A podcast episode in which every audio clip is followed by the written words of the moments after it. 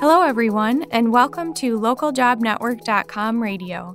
I'm your host, Jenna Konar, and you're listening to Employment Notebook, where we explore various topics related to employment and the workplace.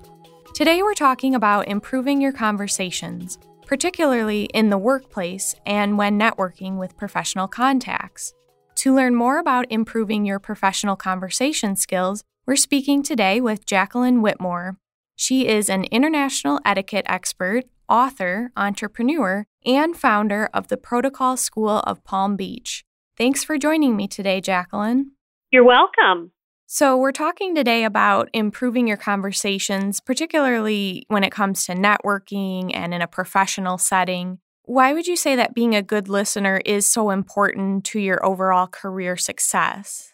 Being a good listener is very important for anyone's overall career success because we don't find good listeners much anymore. People are too busy thinking about what they're going to say next and people are trying to show how much they know. So oftentimes we forget to listen and we forget to put ourselves in the other person's shoes. And so I always recommend that we do empathic listening, which is when a person is talking to create a visual in our mind of what that person is saying, and that helps us remember what that person says. That's a great first tip to start off today. And I also wanted to go through six of the different points that you had listed about improving your conversations. The first one was to make sure that you're showing a real interest in what the person is saying. What are some tips maybe for people who want to make sure that they're showing real interest when someone is speaking to them? If you want to show that you're showing interest in what somebody's saying, you have to listen with your whole body. And what that means is you have to look them in the eye and you would certainly nod occasionally. You look engaged. You don't look out into space or mm-hmm. around the room looking at other people. And more importantly, you don't look down at your cell phone or other electronic device. You want to give that person your full undivided attention. And you also suggest that sharing a personal story might be a good idea in some circumstances, especially if you can share a personal story that demonstrates how you understand that person's point of view. How can you do this effectively in the conversation without taking over the conversation too much? Everybody enjoys personal stories ever since we were children, we were we read children's stories. We were read to by our teachers and many of us by our parents. And so people relate to stories. And oftentimes it's stories that humanize us and connect us with another human being. So if you're a person who wants to connect with someone, the best way to do that is to share a story, a brief story about how you might connect with that person. And so many times when you share a story, it opens up dialogue and gets the other person to start talking and sharing their stories. And then the second point that you had brought up in your article was using the magic words, tell me. Why are these words so powerful in a conversation? The two words, tell me, will launch scintillating conversation. And what that does is it puts the spotlight on the other person. And you can say something as simple as, Tell me, how did the two of you meet? Or tell me, how do you know the host or hostess? Or tell me, what do you enjoy most about your job? And what it does, it sparks conversation. It's an open ended question so that it gets the other person to open up to you. And everybody's favorite subject is themselves. Mm-hmm. So people love to talk about themselves. And when you say, tell me, you can just sit back and relax and listen. And you had mentioned briefly a couple of examples. If someone is in a professional setting or maybe they're at a networking event, are there a couple of examples you could give us about how they could incorporate Tell Me into their conversations? Sure. When you're sitting next to someone uh, whom you don't know very well, you can oftentimes talk about the surroundings. One of the ways that I like to break the ice is I will talk about something that we all have in common, and usually it's whatever is in the room or whatever is going on in the room. So you could say to the person next to you, "Tell me what did what brought you to this event today?" And that person will certainly share what brought them to the event. And then you could say, from whatever they tell you, you could say, "Well, tell me how do you like the the decorations or the food or mm-hmm. how do mm-hmm. you know the host and hostess?" So really it it's a great way to break the ice and it gets the other person to to better identify with you. And I would imagine those type of questions obviously are very easy to answer, so it probably makes the other person feel more comfortable with you as well. Right. They're not personal questions mm-hmm. that necessarily, they're just general questions that anyone can answer and people appreciate when someone shows interest in them. And when you say, "Tell me," that is an immediate way that you can show interest in the other person. And speaking of showing them that you're interested in them personally, the next tip that you had was to make sure that you're saying that person's name. So, if you're able to use their name throughout the conversation fairly frequently, what type of impression will that give them of you? Well, we all know the sweetest sound to anybody's ear is their own name. Mm-hmm. And so when you say a person's name, not only does it make the other person feel important, but it also helps you remember the name. So if you say the name two or three times in conversation, it also makes the person feel special and it also helps you remember the name. So it works for both. Um, it's a win win situation for both of you. And speaking of remembering the name, for those who have a lot of difficulty remembering names of people that they're just meeting, are there any other tips for remembering the names other than making sure that you're repeating them often? Sure, there are lots of ways to learn to remember names. And the most frequent technique people use is using the name in conversation and also visualizing someone with the same name.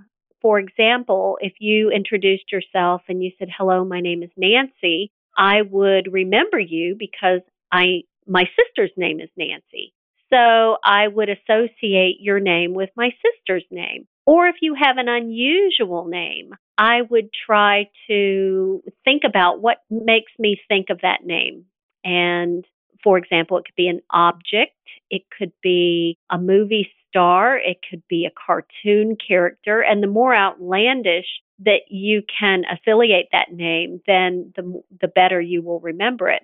Also, if you write the name down mm-hmm. or you ask the person to spell his or her name, or name tags are really great because if you look at the name, if you look at the person's name, then it oftentimes will ingrain the name in your memory.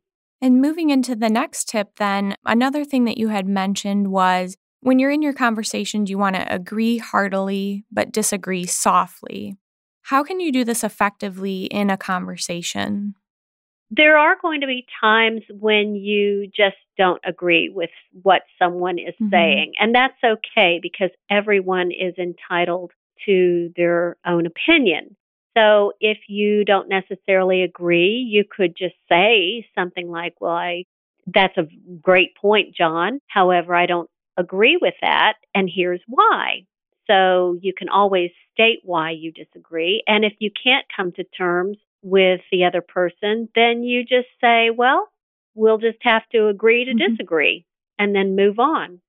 So let's say you're you're trying to make a really good impression on someone, maybe you're in a job interview or uh, there's someone who you potentially could be working with in the future.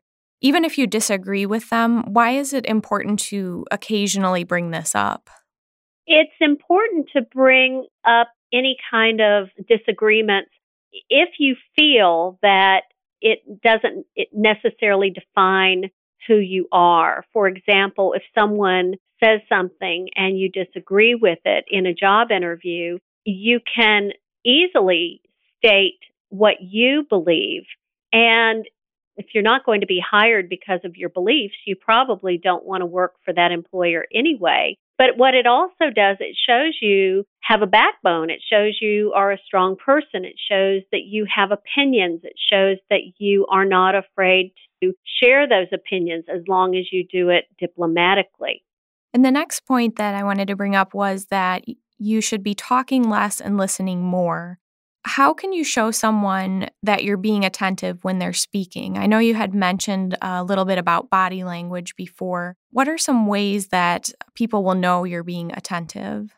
A good way that you can show you're being attentive other than your body language is repeating what the other person says or summarize what the person says. So if we're having a conversation and you're telling me about a trip that you just attended uh, or a conference you just attended and you, you're telling me what classes you took, I can demonstrate interest in what you're saying by asking questions about what you just said. For example, I might say, Well, tell me more about the class that you took on negotiation skills. What did you learn in that class that you didn't know before? What surprised you most about that class? Or what who was your favorite speaker? So when you ask questions, it engages you in the conversation, but it also shows that you're listening to the person.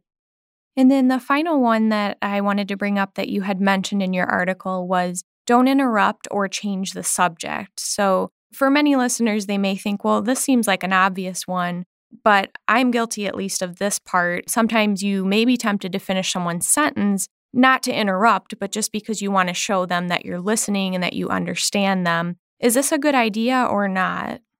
Generally not a good idea to finish someone's sentences because they may be in the middle of a thought and they may be trying to think of the right words. And when you try to fill in the blank, you're basically putting words in their mouth mm-hmm. that may not be what they mean to say. So it's best to just bite your tongue and to be patient and let the person finish his or her sentence. Oftentimes, too, we don't all talk at the same rate. Some mm-hmm. of us mm-hmm. talk a little slower than others, especially if English is not your first language. So it's best to give that person an opportunity to share their thought and to finish their sentence before interjecting. So, to kind of bring all of this information together for our listeners, in general, what are some examples of questions that you can ask during a conversation that'll show the other person that you're interested and that you're engaged? The main question to ask, of course, is tell me mm-hmm. because that shows interest. But it's also looking or listening for those nuggets or those keys where you can share with the other person your stories of how you might relate to him or her, or you have a commonality with that person. And the big key word here is listening because before you can have an engaging, stimulating conversation, you must be an exceptional listener. And that means listening more than talking. We have two ears and one mouth, so we should be doing twice as much listening as we do talking. Right. So let's say that you get into a conversation with someone and it's going really well but you're maybe at a networking event where you want to be having the opportunity to talk to several different other people. How can you tactfully end a conversation without hurting the other person's feelings or without being disrespectful? It's important for you to go to any networking event with an agenda in mind. In other words, you want to know who you're going to meet, and you have to give yourself a certain amount of time to meet those people.